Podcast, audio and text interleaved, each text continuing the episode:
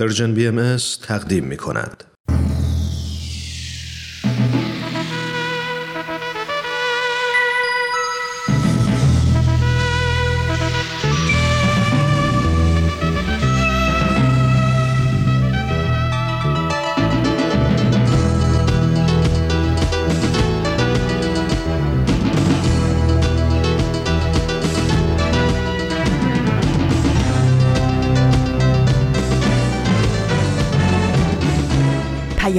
دوست، برنامه‌ای برای تفاهم و پیوند دلها.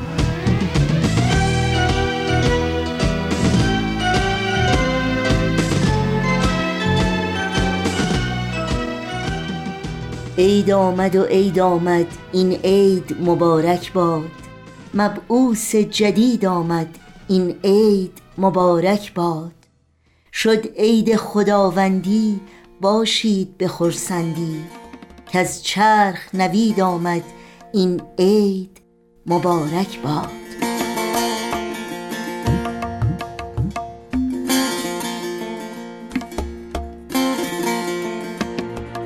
درود بیکران ما به شما شنوندگان عزیز رادیو پیام دوست و شادباش‌های صمیمانه ما به مناسبت فرخنده عید بعثت و یا اعلان رسالت حضرت باب مؤسس آیین بابی و مبشر آیین باهائی تقدیم به باهائیان عالم.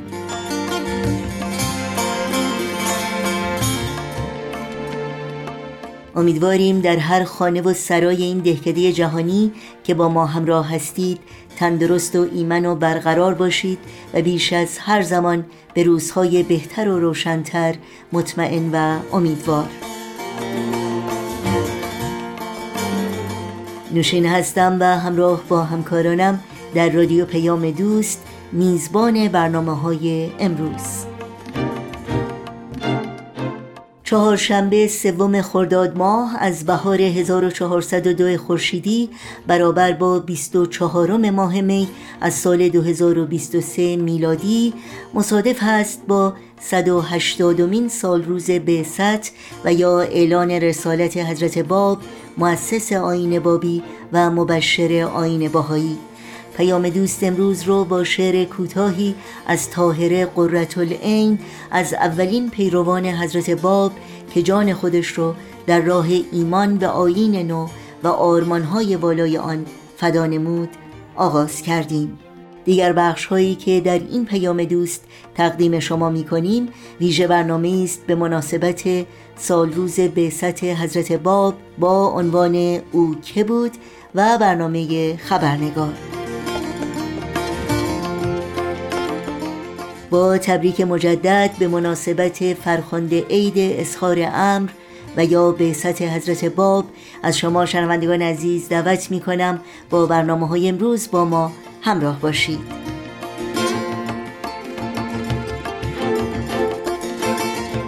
اولین بخش پیام دوست امروز همونطور که اعلان شد ویژه برنامه است به مناسبت عید بعثت حضرت باب مؤسس آیین بابی و مبشر آیین باهائی. با هم بشنویم. او که بود.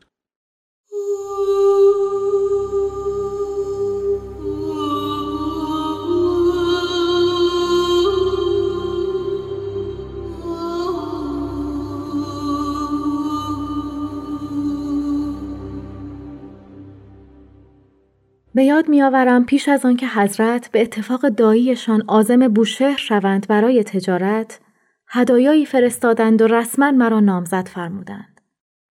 در ایامی که در بوشهر تشریف داشتند، شبی در عالم رویا دیدم که انگار شب زفاف است و من در خدمتشان نشسته بودم.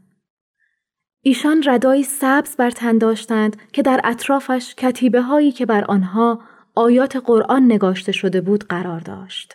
از جمله آیات آیه نور بود. بیدار شدم. دیگر مطمئن بودم که ایشان شخص بزرگواری هستند و حتما مورد نظر خداوندند. بیش از پیش به ایشان علاقه‌مند شدم. از بوشهر که بازگشتند، جناب داییشان مراسم عروسی را فراهم آوردند. به یاد می‌آورم آن روز را در مسجد ایلخانی. پیش از آن 40 روز در مسجد کوفه به اعتکاف نشسته بودیم تا خداوند ما را به سوی موعود هدایت کند. سپس به نجف برگشته بودیم و بعد عازم بوشهر شدیم. کمی توقف کردیم، اما دیدم به سوی شیراز کشیده می شدم. پس از ورود از برادر و خواهرزاده‌ام خواستم به مسجد ایلخانی وارد شوند و منتظر من باشند. گفتند کجا می روی؟ گفتم می آیم. غروب نشده می آیم. خودم نمی دانستم کجا می روم. به طرف خارج شهر روانه شدم. نزدیک دروازه کازرون جوانی را دیدم در هیئت سادات. خواستم بگذرم که او به من خوش آمد گفت. الحمدلله که به سلامت رسیدید. حیران نگاهش کردم. آشنا بود، اما که؟ ها، حتما از شاگردان سید کاظم است. من 9 سال در خدمت ایشان بودم. خیلی ها به محضرش می آمدند و می رفتند. او چند سالی از من جوانتر بود. سپاسگزاری کردم. خواستم خداحافظی کنم بروم. با نهایت ادب و مهربانی مانع شد. گفت بیایید، مهمان من باشید. گفتم اما همراهانم منتظر من هستند، نگران می شوند. گفت به خدا بسپارشان، با من بیایید ملا حسین. نتوانستم دعوتش را رد کنم. حیرت زده به دنبالش روان شدم. به یاد می آورم مجلس درس سید کاظم رشتی را. سالها در محضرش تلمس کردم و آموختم. خیلی در پرده درباره جانشینش صحبت می کرد. ما سرگردان شده بودیم پس از درگذشت او به چه کسی اقتدا کنیم. قصد کوفه کردیم. پیش از ما ملا حسین و همراهانش به مسجد کوفه رفته و به اعتکاف نشسته بودند. به یاد می آورم در کربلا پس از روزها صیام و ریاضت و مناجات برای یافتن موعود نزدیک سحر به خواب رفتم. در عالم رویا دیدم سید جوانی را که عمامه سبزی بر سر و عبایی سیاه بر تن دارد. به نماز ایستاده بود، اما عجبا که پای بر زمین نداشت. در اوج هوا ایستاده بود و در حالت قنوت آیاتی می‌خواند که نه آیات قنوت بود. در آن حال کوشیدم آیاتی را که او می‌خواند به خاطر بسپارم. بیدار شدم و یک آیه را در کتابچه‌ام نوشتم. به یاد می‌آورم شب 5 جمادالاول سال 1260 هجری بود. آقایم با جوانی که معلوم بود قریب است و از راه دوری آمده وارد خانه شدند. خودم در روبروی آنها گشودم. آقایم آیه‌ای از قرآن تلاوت کرد و وارد شد. ادخلوها به سلام آمنین. مهمانشان هم به دنبال ایشان وارد خانه شدند. با اتاق مهمانی رفتند. دستور دادند آفتاب و لگن ببرم تا مهمان دست و پای را از گرد سفر بشوید. آقایم اجازه ندادند تا من آب به دست مهمان بریزم. خودشان اقدام کردند. فهمیدم میهمان خیلی مهم و عزیزی است. هرچند ایشان با همه بسیار خلیق و مهربان بودند. برایشان شربت بردم. دستور دادند تا سماور چای را آماده کنم. چای بردم، اما خودشان از میهمان پذیرایی کردند. ملا حسین از شاگردان برجسته سید کاظم بود و من به او اعتماد داشتم. تصمیمات او را میپذیرفتم و به دنبال او میرفتم. همینطور همراهانم. میدانستم تا موعود را نیابد آرام نمیگیرد. پس از پایان دوره اعتکاف ملا حسین به سمت بوشهر و شیراز حرکت کرد. ما هم چند روز بعد در شیراز به او پیوستیم. از آن چه دیدم حیرت کردم.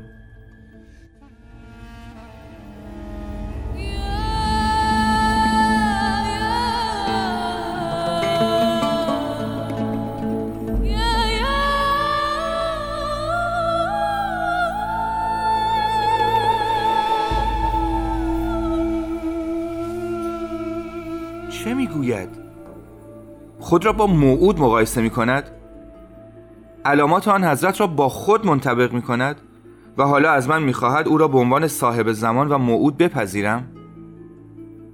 خداوندا چه شجاعتی دارد. چه کنم اگر ادعایش راست باشد یا نباشد؟ باید ادب را مراعات کنم.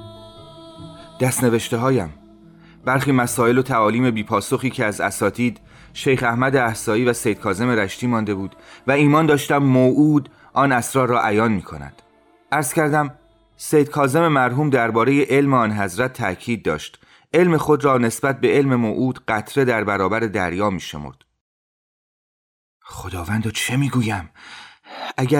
اگر خود او باشد اینها که گفتم جسارت است. ناچار دستنوشته هایم را تقدیم کردم. عرض کردم بر من منت گذارید، به این صفحات نظر فرمایید، از تقصیر من بگذرید. میزبان من دفترچه را برداشت و بعضی صفحات را ملاحظه نمود و آن را بست. در عرض چند دقیقه همه آن مشکلات و رموز را بیان نمود. سپس فرمود اگر مهمان عزیز من نبودی کار برایت سخت میشد. حق است که خلق را امتحان می کند، اما این تو بودی که حق را آزمودی. شوهر خواهرم ملا محمد قزوینی بسیار مترصد ظهور موعود بود. عازم شیراز شد. به او بسیار مطمئن بودم. می دانستم هیچ چیز او را از جستجو باز نمی دارد. عریضه‌ای نوشتم و از او خواستم تا آن را به موعود تقدیم کند. او ایمان آورد و عریضه مرا تقدیم داشت. آن حضرت بلا فاصله مرا در زمره حروف حی محسوب فرمودند. یعنی 18 نفر اولی که به ایشان ایمان آوردند. من، ام سلمه، فاطمه برقانی قزوینی، طاهره قرتالعین، نفر 17 بودم. یک روز عصر زودتر از معمول به منزل بازگشتند. فرمودند کار مهمی دارند و دستور دادند که شام زودتر آماده شود. پس از شام هم به اتاق خود رفتند. وقتی که همه اهل منزل خواب بودند، ایشان پس از ساعتی از اتاق بیرون رفتند. غیبت ایشان طولانی شد و من نگران شدم. رفتم تا ایشان را پیدا کنم، اما نبودند. همه جا را گشتم تا اینکه دیدم از پنجره اتاق بالا نور بیرون می‌زند. عجب، ایشان که مهمان نداشتند وگرنه حتما به من اطلاع می دادند. بالا رفتم. دیدم در اتاق ایستادند. دستها را به سوی آسمان بلند کردند. از چشمانشان سیل اشک جاری است و به مناجات مشغولند. آنچه از همه عجیب تر می نمود نوری درخشان بود که از صورتشان می درخشید. اشعه نور صورت مبارک اطراف را روشن کرده بود. اینها چه بود که می دیدم؟ بر جایم میخکوب شده بودم. سر و پا میلرزیدم. قدرت حرکت نداشتم. چیزی نمانده بود که فریاد بزنم که حضرتشان با حرکت دست اشاره فرمودند که برگردم. به خود آمدم. توانستم به اتاق خود بازگردم. تلاش کردم بخوابم، اما مگر میشد؟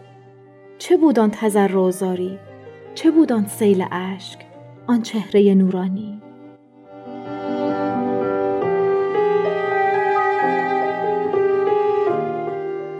فرمودند امروز جمیع طوایف و ملل شرق و غرب عالم باید به درگاه من توجه کنند. اگر فضل الهی می جویند آن را به وسیله من دریافت می کنند. بر همه واجب است قیام نمایند و بکوشند. مانند تو جستجو کنند.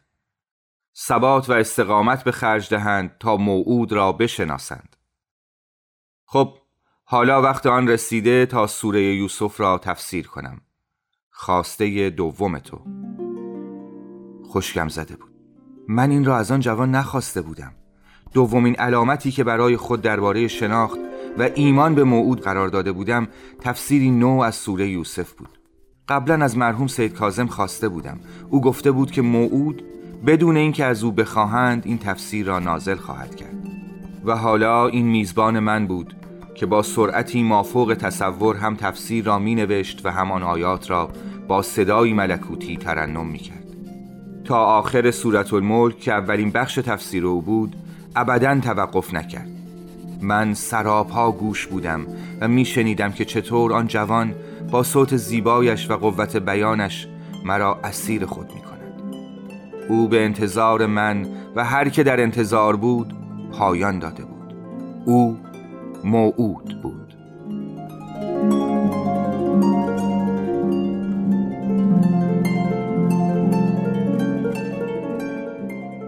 فرمودند مهربانم، من نمیخواستم مرا در آن حال ببینی، ولی این را خداوند مقدر فرموده، این که مرا ببینی و شک و تردیدی نداشته باشی. به تو خدیجه خانم میگویم، یقین بدان من موعودی هستم که 1000 سال است مرا منتظرند. چه گفت؟ موعود؟ میدانستم که ایشان شخص بزرگواری هستند، اما چطور میتوانستم تصور کنم همسر من موعود و صاحب زمان است؟ آری، حالا دیگر فهمیدم آنچه میدیدم نمیتوانست به یک انسان معمولی مربوط باشد. او برگزیده بود، او موعود بود و من، خدیجه بیگم شیرازی، همسرش، همانجا به او ایمان آوردم. بیش از آن ماندن را خلاف ادب می دیدم. هرچند پای رفتن هم نداشتم، اما برخاستم.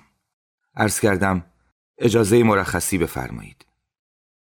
فرمود بنشین، اگر هر کس را به حال و روز حالای خودت می دیدی اجازه نمی دادی برود. هر که شما را ببیند می گوید این جوان دیوانه است. الان دیر وقت است. راست می گفت. 2 ساعت و 11 دقیقه از شب گذشته بود. میدانی در آینده این شب و روز و این ساعت از بزرگترین اعیاد محسوب می شود. بنشین، شام حاضر است. تا اینکه شب 5 جمادی الاول سال 1260 رسید. شبی که ملا حسین بشروی جناب باب‌الباب به حضور ایشان مشرف شد و مقام ایشان را تصدیق نمود. دستور دادند شام ببرم. وقتی به اتاق رفتم، آقایم با مهمانشان صحبت می‌کرد. دیدم که آن جوان از خود بی خود است و بی هیچ حرکت و صحبتی تنها به آقایم گوش می‌دهد. هیچ نمی‌گفت. آن شب آقایم و آن جوان تا اذان صبح بیدار بودند. فرمودند شما اولین کسی هستید که به من مؤمن شده اید. من باب الله هستم، شما باب الباب. آری، من حسین بشرویی اولین بودم. هرگز تصور چنین افتخاری را نمی کردم. من فقط به دنبال موعود بودم و او را یافته بودم. اما حالا اولین مؤمن بودم. اول من آمن. فرمود 18 نفر باید مؤمن شوند، آن هم به جستجوی خودشان. شما نباید از اسم و رسم من با دیگران صحبت کنید. باید خودشان مرا بشناسند و مؤمن شوند. آقا می نوشتند و تلاوت می کردند. اما آن جوان هر لحظه حیرانتر و خاضعتر می شد. هر بار که وارد اتاق می شدم برای کاری، او را می دیدم که گویا میان زمین و آسمان است. انگار تازه متولد شده بود، یا به جهان دیگر پای گذاشته بود. ای کاش می دانستم بر آنها چه می گذرد. ای کاش می فهمیدم آقایم به او چه گفته بود که اینقدر بر او اثر کرده بود. حیف شد. بعضی شبها مبارک غلام آن حضرت می آمد و مرا به محضرشان می برد. بهترین اوقات زندگیم را می گذراندم. تا آنکه شبی فرمودند فردا 13 نفر از رفقایت می آیند. دعا کن آنها هم از سراتی که از موی نازکتر و از شمشیر برنده تر است بگذرند. به او گفتم من و همراهانم به توصیه شما ترک دیار کردیم و به جستجوی موعود به شیراز آمدیم. شما بودید که آتش این جستجو را در وجود ما برافروختید. حال میبینم که در کمال آرامش به عبادت و تدریس مشغول شده اید. دیگر از آن همه اشتیاق در شما خبری نیست. او گفت ملا علی، من به امر آن حضرت است که در شیراز بانده اما مشغول به تدریس شدم. چه می شنیدم؟ ملا حسین موعود را یافته؟ گفتم از شما توقع نداشتم این رفتار را. موعود را یافته یا هیچ نمیگویی؟ از میزان اشتیاق ما آگاهی و آن حضرت را برای خود نگه داشته ای؟ گفت خیر، اینطور نیست ملا علی. معزون نیستم. فرموده اند که هر کس باید خودش جستجو کند و بیابد. از ملا حسین عذر خواستم و نزد همراهانم بازگشتم و ماجرا را گفتم. همگی غرق در سرور شدند و به عبادت و اعتکاف پرداختیم. هنوز آفتاب نزده بود که آقایم مرا حضار فرمودند. به امر ایشان در منزل را باز کردم و منتظر ماندم تا دو میهمان عزیز وارد شوند. یکیشان ملا حسین بود. دیگری را نمیشناختم. به دستور آقایم پس از خوش آمد گفتم ادخلوها به سلام الله. هر دو وارد شدند. آنها را به اتاق آقایم راهنمایی کردم. شب سوم بود که در عالم رویا به حضور حضرتش رسیدم. بیدار شدم و همان نیمه شب به حجره ملا حسین رفتم و او را در آغوش گرفتم و گفتم او را دیدم، موعود را یافتم. او هم طلوع آفتاب مرا به محضرش برد. آری، من علی بستامی به موعود ایمان آوردم. او سید علی محمد باب بود. همراهان من هر کدام به طریقی موفق به ایمان شدند تا آنکه 18 نفر مؤمن اولیه کامل شد.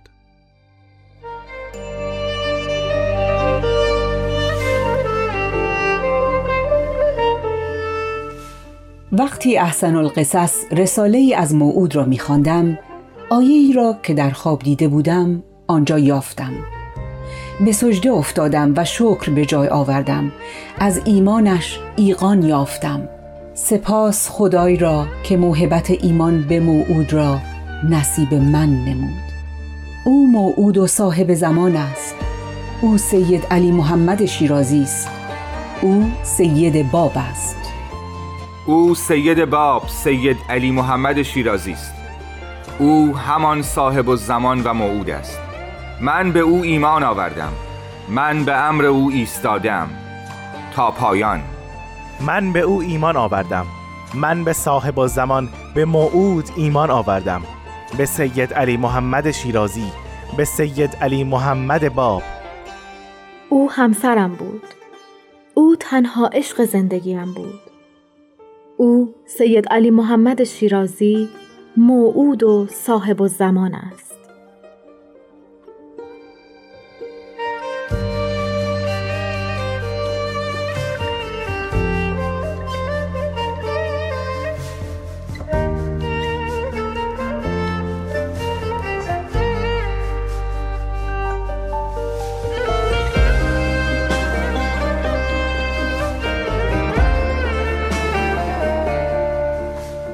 با ویژه برنامه‌ای به مناسبت خجست سالگرد بعثت و یا اظهار امر حضرت باب همراه بودید. تا بخش بعدی برنامه‌های امروز با هم به قطعی موسیقی گوش کنیم.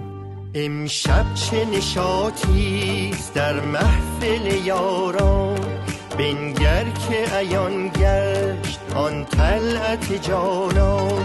این وقت خوش و حال خوش و بزم کام است، در محفل ما وصف رخ دوست مدام است.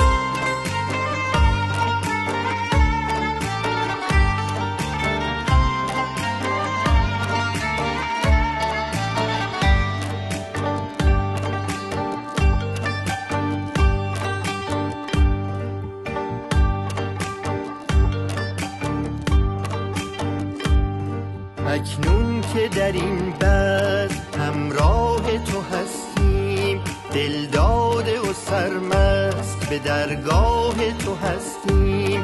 با روی خوشت شوق به این بزم عطا کن، شادان دل غم دیده این اهل وفا.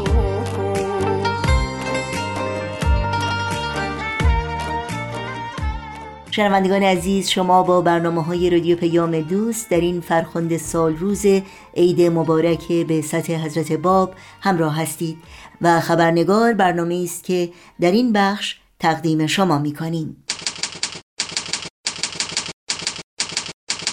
خبرنگار.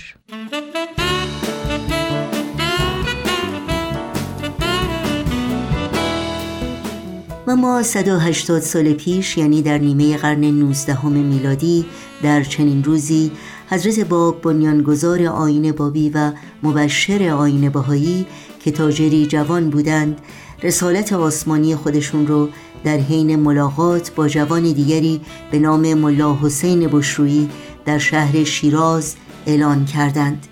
رسالتی که تنها 6 سال طول کشید اما مانند آتشی فروزان شعله‌ور شد و به سرعت تمام مرز و بوم این کشور رو روشن کرد. هزاران نفر به آیین جدید ایمان آوردند و حتی جانشون رو در راه تحقق آرمان‌های اون فدا کردند. بیت‌العدل اعظم، عالی‌ترین مرجع اداری جامعه جهانی باهائی، در پیامی که در اکتبر 2019 میلادی به مناسبت 200مین سال تولد حضرت باب ارسال کردند، نکات مهمی را در مورد رسالت حضرت باب تشریح می کنند که فرصت رو مغتنم شمردیم و در گفتگوی این خبرنگار مروری داریم بر پاری از آنها.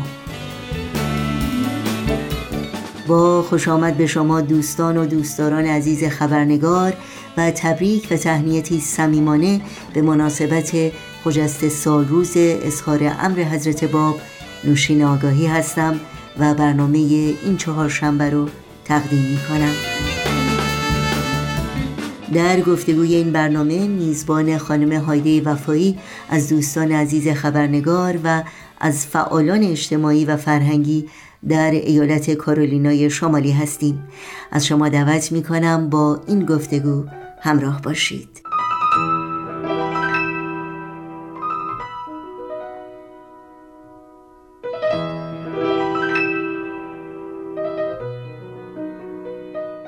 خانم هایده وفایی، درود بر شما. به برنامه خبرنگار بسیار خوش آمدین. ضمناً عید رسالت حضرت باب رو هم به شما تبریک میگم. درود بر شما و همه شنوندگان عزیز برنامه. خیلی خوشحالم که در این روز مبارک دقایقی رو با شما هستم و من هم عید بعثت حضرت باب رو به شما و همه بهائیان جهان تبریک میگم. ممنونم. هایده جان، طبق مشورتی که اخیراً با هم داشتیم بعد از مطالعه پیام اکتبر 2019 بیت‌العدل اعظم که به مناسبت 200مین سال تولد حضرت باب فرستاده بودن، خوشحالم که در این برنامه فرصتی دست داده تا با هم مرور کوتاهی داشته باشیم بر پاره‌ای از مفاهیم و معانی بسیار مهم و عمیقی که در این پیام برجسته شدند. بله حتما. در اولین پاراگراف این پیام پرسش واقعا جالبی مطرح شده که بسیار اساسی و تأمل برانگیز بقیده من. نه تنها پرسشی که شما به اون اشاره کردین بسیار بنیادی و عمیق است، بلکه نکات بسیار مهم دیگری در این پیام اومده که واقعا عظمت منزلت چنین روزی رو برای ما بیشتر برجسته میکنه و درک بهتری رو از رسالت حضرت باب فراهم میاره. اگه موافق باشین پاراگراف اول این پیام که این پرسش در مطرح شده رو با هم مرور کنیم. بفرمایید. این پیام اینطور آغاز میشه: دوستان عزیز و محبوب، با هم بیاندیشیم. هر زمان که یک مربی آسمانی در عالم ظاهر می شود، هیکل مقدسی که تعالیمش برای قرون متمادی افکار و اعمال بشر را شکل خواهد داد، انتظار ما از چنان لحظه شگرف و تکان دهنده چیست؟ باید بگم شاید اولین نکته‌ای که با این پرسش در ذهن من تداعی میشه شرایط زمان ظهور حضرت بابه که از لحاظ شباهت بسیاری با شرایط ظهور دیگر پیامبران یا مربیان آسمانی در زمانهای گذشته داره. در مورد زمانی که حضرت باب رسالت خودشون رو در نیمه قرن 19 در شهر شیراز در حالی که تنها 25 سال داشتند اعلان کردند، تاریخ نویسان و محققان متعددی این واقعیت رو مستند کردند که قرن 19 یکی از پرآشوبترین دوره‌های تاریخ بشر بوده و حامل انقلابات عظیمی در زمینه‌های اقتصادی، اجتماعی، صنعت و کشاورزی. دیگه اینکه پیروان همه مذاهب خودشون رو در آستانه مرحله جدیدی از تکامل می‌دیدن و منتظر ظهور موعودی بودن که در کتب آسمانی وعده داده شده بود و اعتقاد داشتن که این امر به زودی اتفاق می‌افته. حتی برخی از دانشمندان و علما تاریخ ظهور جدید رو از بشارات و اشارات کتب آسمانی پیدا کرده بودند، مثل ویلیام میلر در آمریکا و یا چارلز باک نویسنده انگلیسی و کارشناس در زمینه الهیات و همینطور جورج شومیکر کشیش و اندیشمند آلمانی و البته میدونیم در شرق شیخ احمد احسایی که مؤسس مکتب شیخیه بود و بعد جانشینش سید کاظم رشتی مردم و به خصوص شاگردانشون رو برای ظهور قریب الوقوع موعود آماده میکردن. حتی شعرا و عرفا هم با الهام از بشارات کتب آسمانی اشعاری رو در این رابطه سرودن.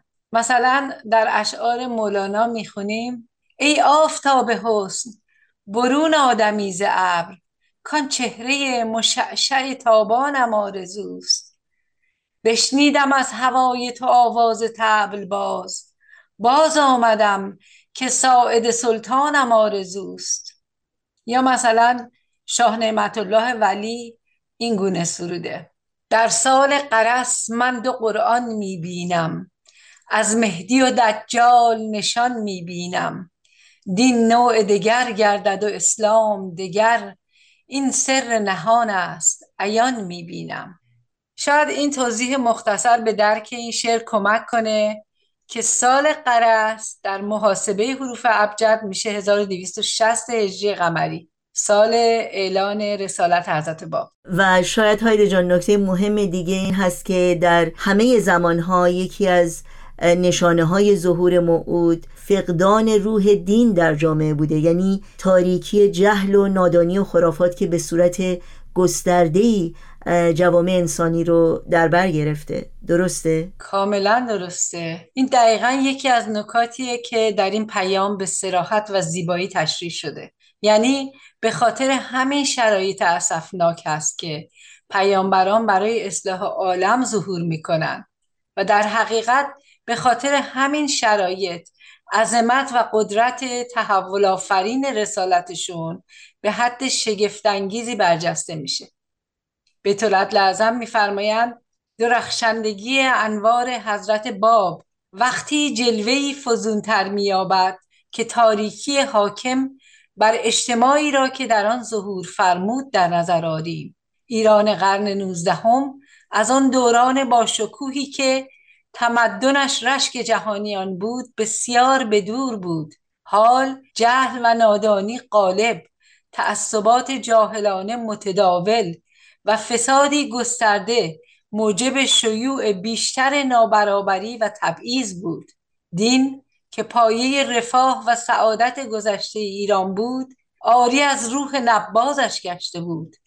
هر سال که می‌گذشت فقط بر میزان سرخوردگی و یأس توده مردم ستم دیده می‌افزود. ظلم تام حاکم بود. در چنین زمانی حضرت باب چون رگبار بهار پدیدار شد تا عالم وجود را پاک و منزه نماید، آداب و رسوم فرسوده عصری عنان‌گسیخته را ریشه‌کن کند و غبار تیره از چشم بصیرت کسانی که اوهام و خرافات آنان را نابینا ساخته بزداید.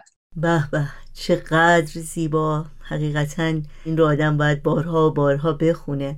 ناگفته نمونه که بزرگترین پیام رسالت حضرت باب در حقیقت بشارت ایشان به ظهور عظیمتری بود که مقرر بود به زودی واقع بشه، یعنی ظهور حضرت بهاءالله. بله کاملاً. در ادامه همین پاراگرافی که براتون خوندم اومده، مقصد آن حضرت این بود که نفوس را برای ظهور قریب الوقوع حضرت بهاءالله آماده نمایند. دومین ظهور الهی که مقدر بود نور جدیدی بر عالم انسانی بتابانند. این آماده سازی مؤکدترین موضوع مورد نظر آن حضرت بود.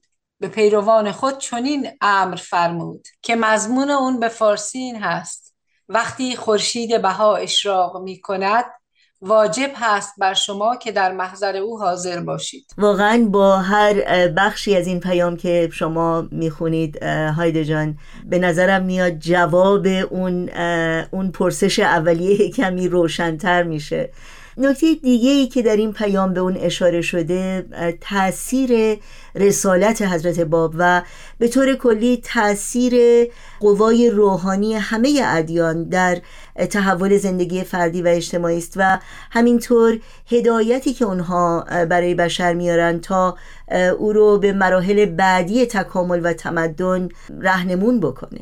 درسته. به خصوص تأثیر دو ظهور اعظمی که در این زمان در عصر ما واقع شدند در رابطه با همین نکته در این پیام اومده.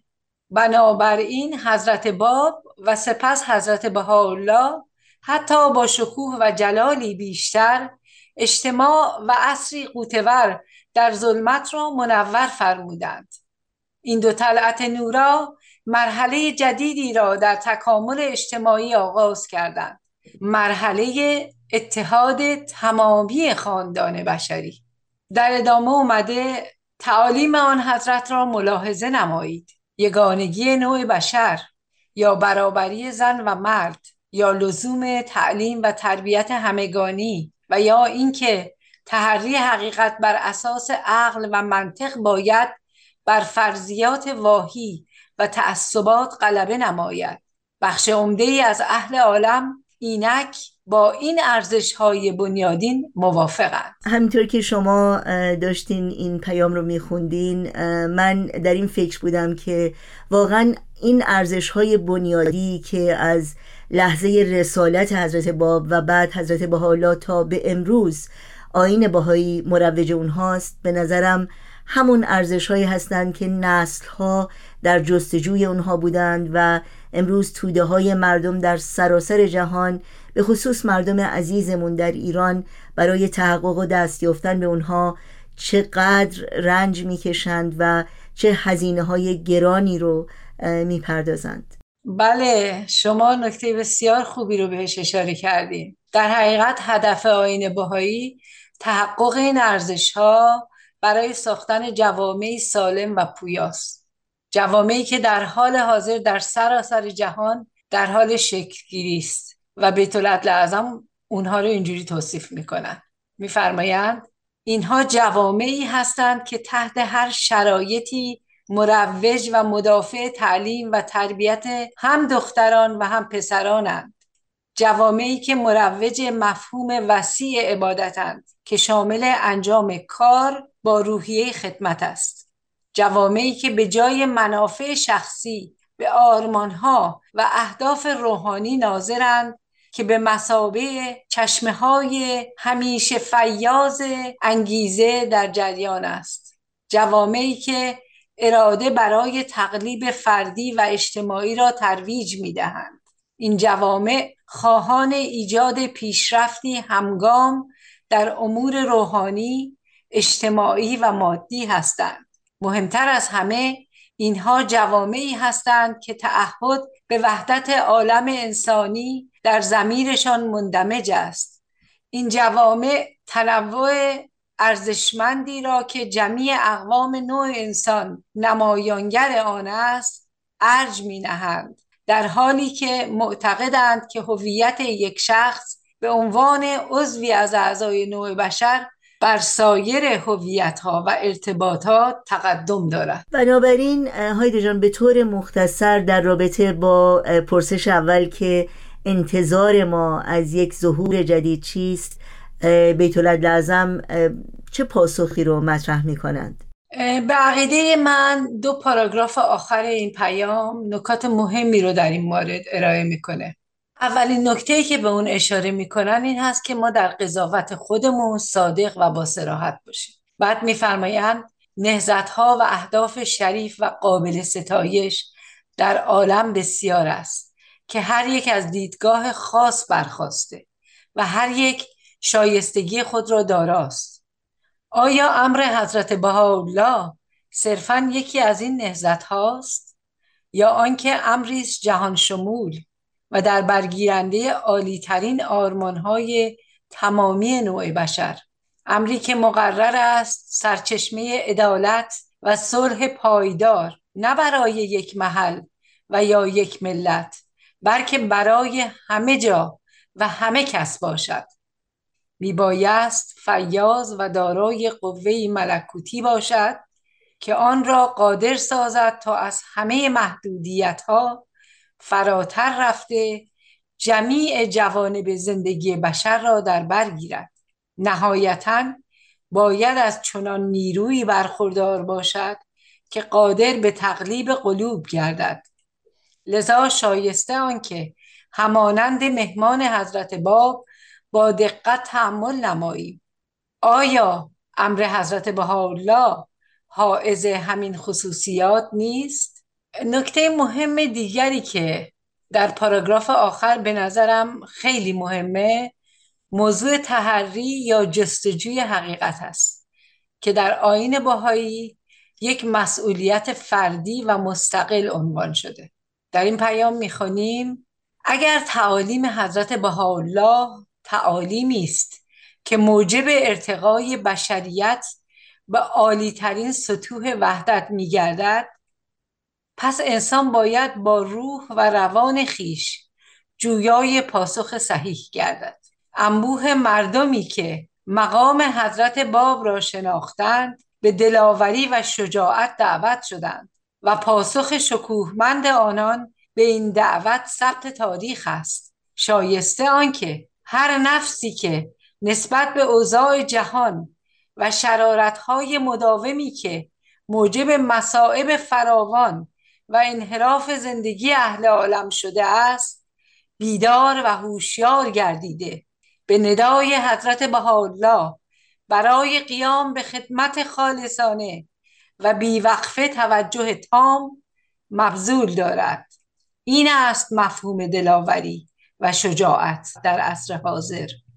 چه اقدام دیگری به جز تلاش نفوس بیشماری که هر یک سعادت و آسایش نوع بشر را هدف اصلی و برتر زندگی خود قرار دهند میتواند عالم را نجات دهد. خیلی ممنونم هایده جان، واقعا چه نکات و مفاهیم مهم و متینی رو در این پیام با هم مرور کردیم. خیلی ممنون از وقتی که به ما دادی و از گفتگویی که با ما داشتی.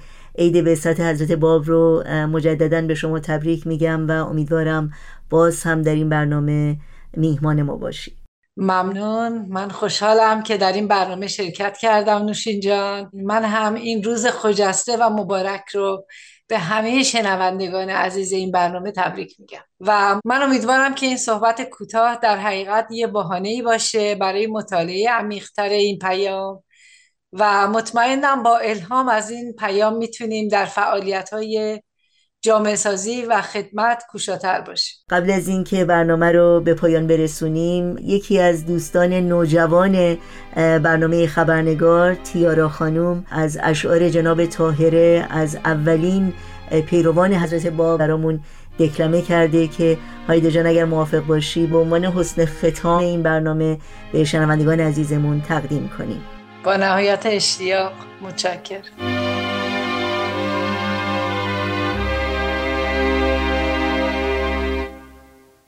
خال به کنج لب یکی، طره مشک فام دو، وای به حال مرغ دل، دانه یکی و دام دو.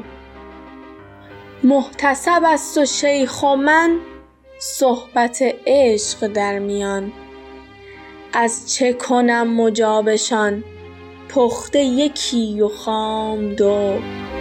حال به کنج لب یکی، طره مشک فام دو، وای به حال مرغ دل، دانه یکی و دام دو.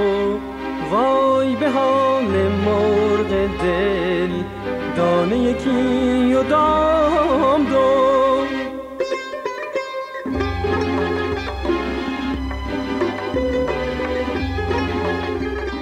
شنوندگان عزیز، به پایان برنامه‌های این چهارشنبه رادیو پیام دوست میرسیم. همراه با تمامی همکارانم مجدداً فرخنده عید بعثت حضرت باب، بنیانگذار آیین بابی و مبشر آیین باهائی رو صمیمانه تبریک میگیم و همگی شما رو به خدا میسپاریم. تا روزی دیگر و برنامه‌ای دیگر، پاینده و پیروز باشید.